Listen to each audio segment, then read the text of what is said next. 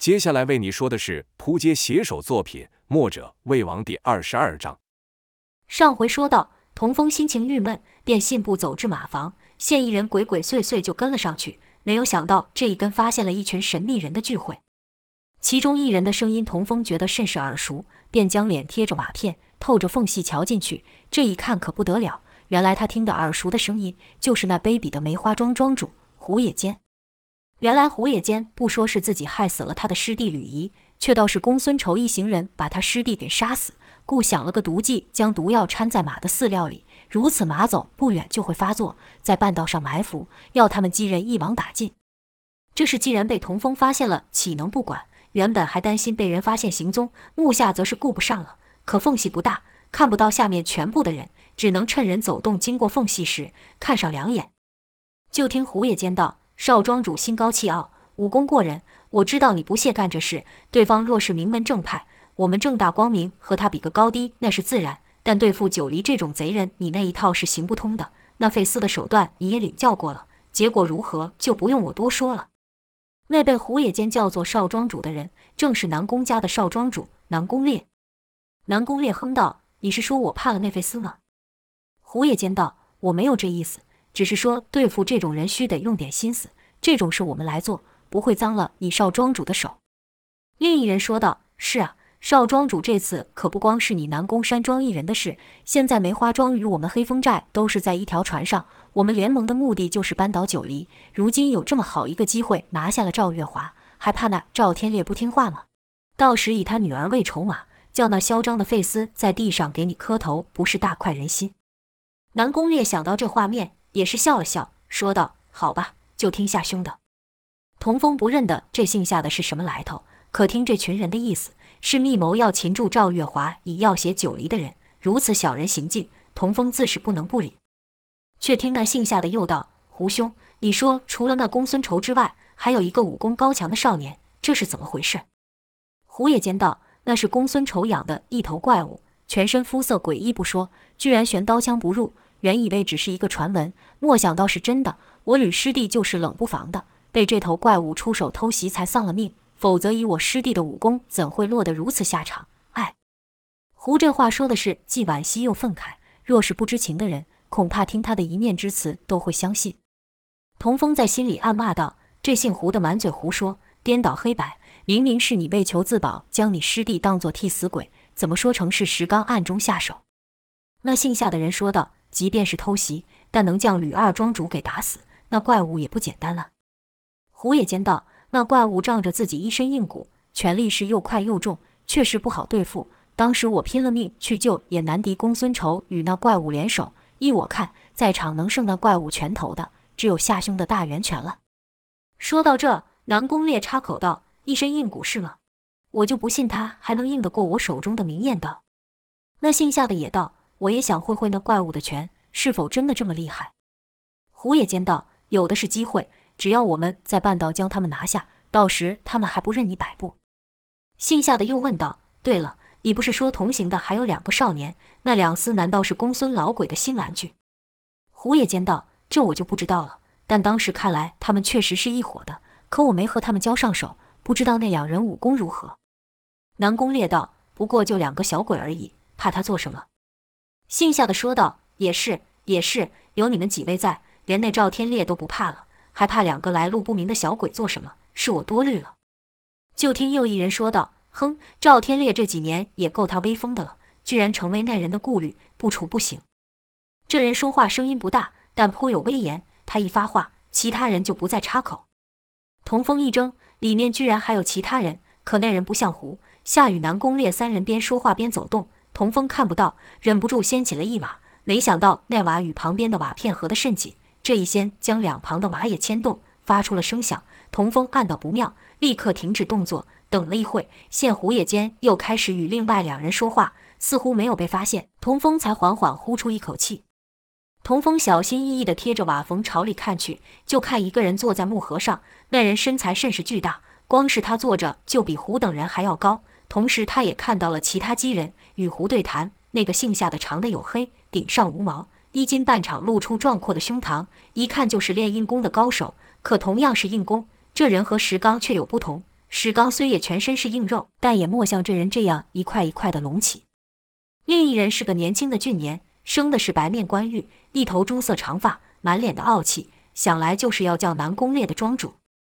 正想再朝里面看清楚，端坐的那人长得如何时，突然感觉一个黏糊糊的东西像蛇一样爬上来了身，这一下可使童风吓得不轻，赶忙回头看，一转头就见一个面貌丑陋的人，几乎要跟他脸靠着脸。那人说道：“小子，这儿看不清楚，随我下去吧。”童风就感到刚才那黏糊糊的东西从手臂迅速延伸到后颈，跟着就是一阵剧烈的收缩，力道甚大，压得童风是疼痛难忍，喘不上气。跟着那人一纵身，就将童风给带了下去。到了屋内，童风可看清楚端坐的那人了，是瞠目结舌，半晌说不出话来，因为那人长得实在是太高大了。原本童风以为大牛应该是这世界上长得最魁梧的人，但眼前这人比大牛又高了一个头。身子也比大牛还要宽，难怪他不坐椅子，而是坐在木盒上，因为这世上没有一个椅子能让他坐得下。再看拿住他的那人，头上只剩几根稀疏的毛发，脸上尽是凹凹凸凸的坑洞，更恶心的是全身湿哒哒的，像是汗可又不是汗。更奇异的是，那缠绕住他手臂到脖子的东西不是绳子，而是那人的手。那人的手像是没有骨头一样的卷曲，将童风的关节都给锁住，使童风想挣脱都无法发力。而且那人的拇指就压在童风后颈的要穴上，童风哪里敢乱动？就看那人似笑非笑地说道：“抓到了一只大老鼠了。”胡野间见童风先是咦了一声，跟着是一阵冷笑。那人问道：“怎么？你识得这小子？”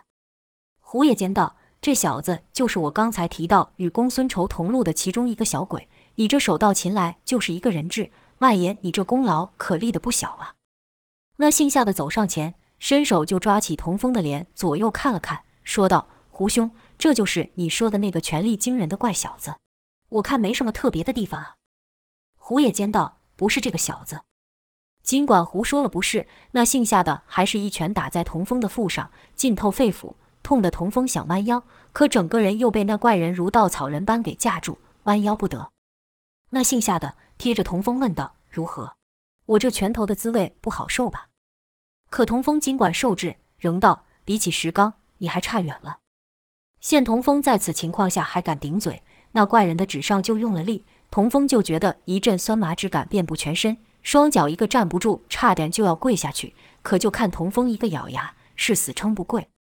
那怪人则是阴恻恻地说道：“不是好有骨气呢，怎么连站都站不稳了？”这时那巨人说话了，问道：“小子，你跟赵天烈是什么关系？”童风不愿向这群人低头，使劲地抬起头后回道：“我根本不认识什么赵天烈，连他长的是圆是扁都不晓得。我更不是什么九黎的人。”巨人看了看胡，胡赶忙道：“小子，当着我的面还敢撒谎？”童风昂然道：“我没有撒谎。”那姓夏的道：“不说是吧？行，看是你嘴硬还是我拳头硬。”呼呼两拳朝童风的嘴巴打去，可怜的童风只有挨打的份，这两拳打得童风嘴角流血。虽然童风被打得左摆右晃，奇怪的是，缠住童风的那只怪人的手好似弹簧伸缩般伸不动，手却跟着童的身体摆动。后来见童风挨打后，硬是以手撑地不倒下。那怪人心想，这小子也不可能从他们手中逃走，这才将手给缩回去。童风吐了一口血，抬头依旧瞪着那姓夏的说道：“石刚的拳可比你厉害多了。”那姓夏的看童风居然还不服，又看南宫烈翘着腿在那边冷笑。那人觉得自己连一个默默无名的小子都打不服，脸面挂不住，脑子一热，便运上了内力，假意的朝旁人干笑道：“这小子嘴倒是挺硬。”跟着转头对童风说道：“我看你能硬到什么时候？”然后就是尽力无比的一拳朝童风打去。童风也不知道为什么，就是不想在这群人面前示弱。虽说他现在也无力闪躲，但他两眼直视着那姓夏的，是毫不惧怕。就在那人的拳要打到童风面前时，却突然停住了。但这可不是那人好心停手，而是因为一个巨手搭在了他的肩膀上，压得他不敢乱动一分。出手的自然是那个巨人。就看那姓夏的紧张问道：“难道杨大哥要留这小子吗？”那巨人说道：“悠着点，悠着点。老胡不是说了，这小子和他们是一起的吗？你不从他嘴里问出点东西，就把他打死了，有什么好处？”姓夏的不敢忤逆巨人，哼了几声。但仍踢了童风一脚才甘心。巨人道：“小子，你胆子不小啊！一个人就敢到这，你若不是赵天烈的人，何必替他这么卖命？”童风道：“我根本不知道你们是谁，要干什么？只是见到有人暗中下手，这才跟了过来。看你们也都是会武功，真有本事便去和他们光明正大的打去。用这种手段，即使重振了家族雄风，传出去又有谁会服气？”童风说话时看着南宫烈。童风记得赵说过南宫家的事，知道这南宫烈一心想重振南宫家的武林地位，适才在上面也听他不屑这种手段，灵机一动，便拿话激他。南宫烈果然说道：“看吧，看吧，我就说了，这道理连这毛头小子都懂。要我说，他们有什么本事，至于让胡兄你这么忌惮？”胡野间道：“南宫烈，你说这话是什么意思？难道认为我是怕了他们吗？”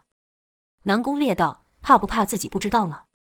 胡野间哼了哼声道：“可不是所有人都没有脑袋，打蛇打七寸的道理都不懂。赵月华是赵天烈的弱点，你不会不知道吧？”南宫烈道：“以女孩要挟对方，胜之不武。”胡野间听到这也不客气了，说道：“嘿嘿，如果有人能胜，我何须出此下策？又何必请杨大爷出面呢？”南宫烈一直心心念念败给费斯一事，听胡提起此事，便站了起来，说道：“你是在笑话我吗？”胡野间是斜目而视，不再答话。眼看两人僵持不下，那巨人道：“好了，好了，你们两个都少说一点，我话都没有问完，你们吵什么吵？都给我坐下。”南宫烈这才心不甘情不愿地坐下。那巨人又问童风，说道：“小子嘞，我倒是挺欣赏你的，在我们巨人面前不但不惧怕，还敢出言相讥，这胆子还真是不小。”童风道：“我连你们是什么人都不知道，有什么可怕的？”一旁那恶心的怪人笑道：“原来无知啊！”那巨人道：“不认识我们了。好，那我给你介绍介绍这几个都干过什么事的吧。”说着，眼朝胡野间一挑，道：“这人你知道？梅花庄庄主以一手分筋错骨的擒拿手，将对头全家杀得一个不剩。”童风道：“哼，这我知道，那也是以暗中下手的卑鄙手段。”巨人不理会童风所言，眼一挑，看向南宫烈。说道：“这位是赫赫有名的南宫世家庄主南宫烈，以家传绝学明艳刀法与阴明指，和九黎上那费斯打了个平手。其实那一仗南宫烈是不敌的，但巨人故意说打了平手，给他长脸。跟着又说道：这位夏景渊硬功了得，一手大圆拳在江湖上是数一数二。至于擒住你的是人，世人称万蛇的殷万青，他的缠蛇手你已经领教过了，但他更厉害的蛇毒你还没有尝到呢。”就听殷万青说道：“嘿嘿，小子，被万蛇啃咬的滋味，想试试看吗？”听完巨人将其他人都说了遍，童风依旧不怕，问道：“那你呢？你又干了些什么事儿？”那巨人道：“至于我吗？江湖上的名头没这级人大了，认识我的人也不多了，好像也没干出什么惊天动地的事，只是曾经与那不可一世赵天烈比试，将他打成重伤罢了。”童风没有看过赵天烈。只听过赵月华与公孙仇说赵天烈武功有多高，可眼前这巨人却是实实在在的。这副身躯，别说是打败赵天烈了，就是说打败他师傅冯继子，童风也会相信。童风这下可就没开始这么镇定了，问道：“你你说的是真的吗？”身旁的殷万清道：“小子，你恐怕是不知道吧？在你面前的这位是杨无惧，杨大哥，他的斩天刀法，别说是那赵天烈了。”恐怕当今武林没有一个人能接得住。论武功，早就达到了巅峰，不问世事已久。巨人杨无惧摆摆手道：“阴兄说的也太过了，我哪有你说的这么厉害？”他这一抬手，童风可看到了，他做的木盒上有一把刀，一把巨大无比的刀。这把刀要立起来，恐怕得有两个人高，也就是杨无惧这种体格才能拿来当武器使。童风心想，这刀要挥起来，只怕一刀就能把给房子给劈垮了。童风又问：“既然你这么厉害，干嘛要跟这些人搅在一起？自己找那赵天烈比试不就得了？”童风说话时看着胡野间，杨无惧道：“哈哈哈，我哪是为了这种义气之争？”童风问：“那是为什么？”杨无惧笑了，对着旁人道：“这小子好奇心还挺强，爱刨根问底。”旁人也是一阵冷笑，而后杨说道：“这里还没有你讲话的余地，是我说话，你乖乖听着。”等哪天你本事大过我的时候，你再问话不迟。杨无惧说话不像夏景渊那般凶狠，但谈吐间的那股威严，让童风不自觉的就感到他的强大。杨无惧是继续问道：“跟你在一起的那女孩是不是赵天烈的女儿？”童风自然不会说。殷万清道：“不说话是吧？没关系，我有好几个手段能让你说话。”夏景渊也威胁道：“打断你几根骨头，看你还说不说？”杨无惧道：“看来你没听明白我刚才说的话。在这里，我说话你听着，我问话你要回答。”童风依然不答。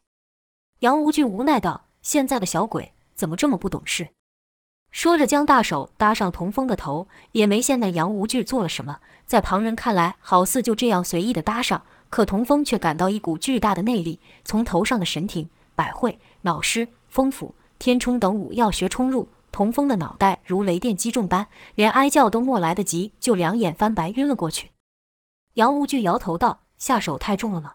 怎么这样就躺下了？还以为你骨头真有多硬呢。”殷万清道：“我可以把他给弄起来。”杨无惧道：“不用了，他嘴巴不说，但脸上表情已经说了。胡兄，你说接下来怎么办吧？”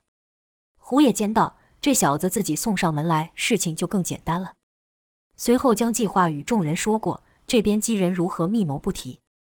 隔日，姚建轩起床后便要去叫童风，他两人昨天吃完饭后就各自回房。平时这两人都会聊天到睡前，可昨日一想到白天发生的事，又忍不住怪罪童风。两人相处多时也不是没有矛盾，通常童风都是主动道歉的那个，可昨天童风也不来找他说话，姚一赌气就自己闷在房里了。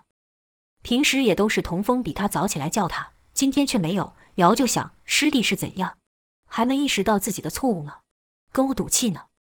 跟着就在房内碎念，说道：“这师弟以前不这样，怎么昨天念他几句就这么大脾气？我扬名立万的第一步被他搞砸了，念他几句不行吗？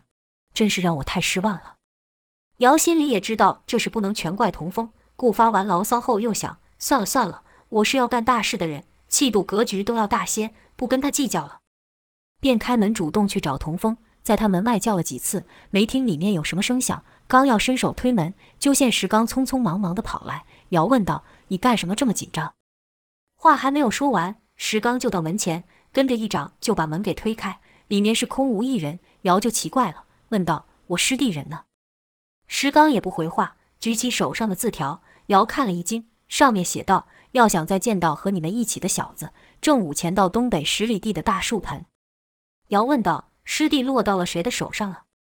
石刚哪里知道？姚也知道这问题问不对人，又说道：“其他人知道这事吗？”石刚道：“还来不及跟他们说。”姚道：“走，快走！”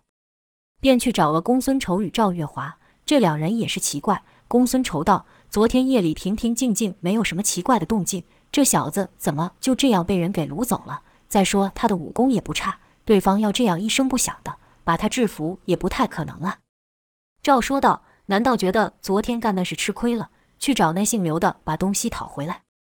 姚反驳道：“你当他是三岁小孩呀？他的个性我最清楚，说认了那就是认了，不可能再回去找那姓刘的。”赵问道：“难道他也有仇人？”姚道：“不可能，他的仇人就是我的仇人。他要惹事了，我怎么可能不知道？要说真说有人惦记我们的话，也就是你们了。”赵说道：“胡说八道。”姚道。我们下山第一件事就是破了你们的毒窟，然后就去了药王谷。之后的事你也知道。如果说要有仇家，除了你们还会有谁？赵怒道：“姚建轩，我警告你，少在那边乱说话。”姚也知道刚才纯粹是急了胡说，就没有再跟赵吵下去。公孙仇说道：“我看对方是冲着我们来的。”姚道：“是了，对方肯定是认为我们和你们是一路的，才会抓走我师弟。”公孙仇冷笑一声，道：“这种手段，想必和那姓胡脱不了干系。”赵道：“对对，那家伙专门干这种卑鄙的事。”石刚则是自责道：“可惜我当时莫能杀了他。”姚担心道：“听你说那家伙不但卑鄙，出手也狠，师弟要真落他手上怎么办？”石刚道：“他要敢对童风怎样，我一定让他加倍奉还。”公孙仇道：“姓胡的这点小手段也敢在我面前耍，当真欺我九黎墨人了。”赵也道：“他不找我们，我们还要找他呢。”几人各自准备一番后，问了大树盆所在后，就依约前往。这大树盆是由许多树木天然形成的一块地，左右靠山，前后有路。也就是说，想要通过这里，必须穿过这片树盆子。石刚走在最前面，他一向都是走在最前面。姚建轩入树盆没多久，就觉得往哪处看都差不多，放眼望去都是树木，低声道：“你说他们会不会躲在树上暗放冷箭？”赵道：“放冷箭又怎样？我们有石刚。”姚道：“可我们走了这一会，也莫看到人。你不是说那个姓胡的家伙爱搞调虎离山的诡计？这次会不会也是如此？”公孙仇道：“不会，他们的目标是小姐。石刚，等会不论发生什么事，你都别出手，只管保护好小姐。”石刚嗯了嗯声。几人又走了一会，就看前方一棵树梢倒吊着一个物体，看形状像是一个人。姚赶忙冲去，近前一看，是既悲又怒。那物体不是旁人，正是童风。就看童风的眼部、脸部等多处被打得肿起，地上的泥土颜色都变深了，不知道是吸收多少童风滴下的血才变得如此。姚心里难过，不知师弟被绑在这多久了。想也没有想，就跳上树枝，掏出短刀就要割那绳。童风感觉到有动静，想睁眼却睁不开，有气无力地呢喃着。由于太过小声，姚莫能听清楚，只是道：“是我，师弟。”别怕，我们都来了。有什么话，等我先把你放下来再说。说完，姚继续伸手要割那绳子，童风却开始挣扎，让姚难以下手。姚以为童风将他误认为是虐待他的对头，便安慰道：“师弟，是我呀，别乱动，我放你下去。”童风口中仍是嗯嗯呀呀的说着，可是没一个字姚能听得清楚。就看童风又扭动了起来，将绳子弄得左摇右晃的。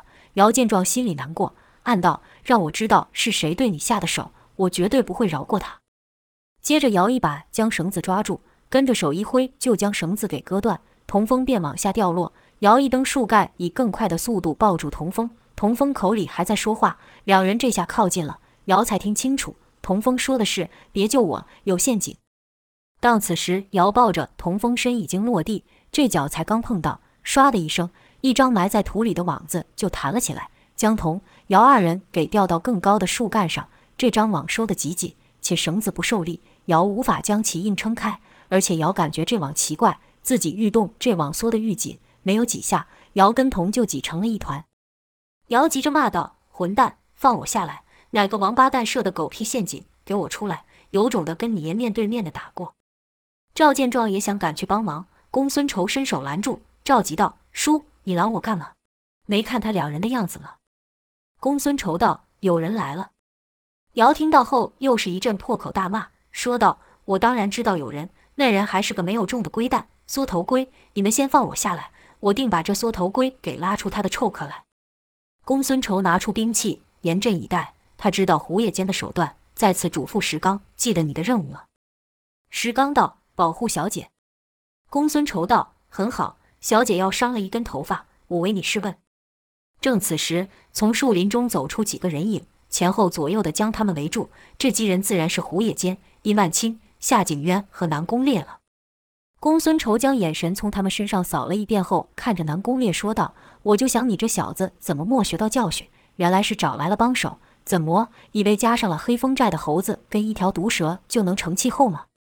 南宫烈拔出传家宝刀明艳刀，那刀是通体透红，没有一点杂色。南宫烈以刀指着公孙仇道：“臭老头，死到临头这嘴还这么臭！原想你要是跪着说几句软话，或许我会考虑还留你个全尸。”公孙仇道：“臭小子，鹿死谁手还不一定呢。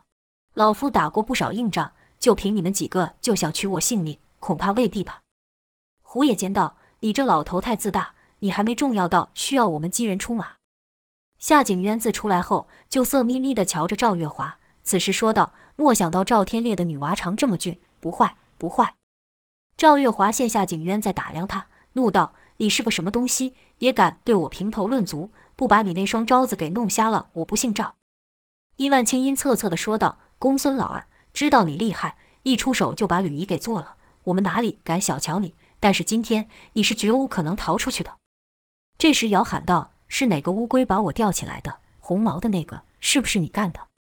姚的视线只看得到南宫烈，看不到旁人，便拿他来说嘴。南宫烈对自己一头深红色长发甚为喜爱，听姚喊他红毛的，怒道：“你小子找死是不是？”姚哪里服气，继续说道：“红毛的，拿那什么破铜烂铁，知道你怕我，爷待会手下留情就是了。”南宫烈道：“我怕你什么了？”姚道：“你要不怕我，干嘛出这阴招？”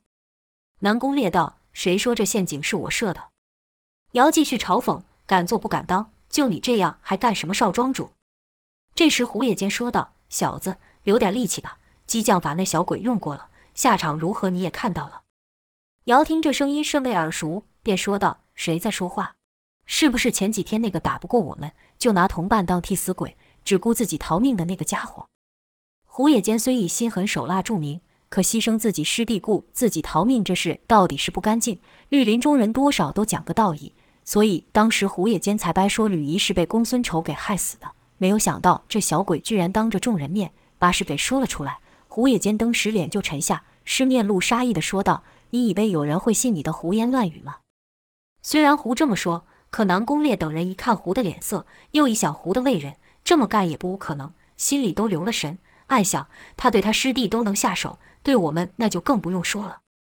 公孙仇在想要怎么把瑶给救下来，此时多一个人帮忙是一个，自己和石刚以一敌二，虽然没有问题，但他也知道对手的目标是赵月华，石刚要保护赵，自然无法施展开来。瑶的武功虽没石刚厉害，但这小子胜在机灵，怪招层出不穷，几次化险为夷都是靠他。便趁机人与瑶斗嘴分神之际，公孙仇突地朝四人射出飞刀。就听一声当响，为南宫烈挥刀挡隔之声。其他三人或用手接住，或闪身避开。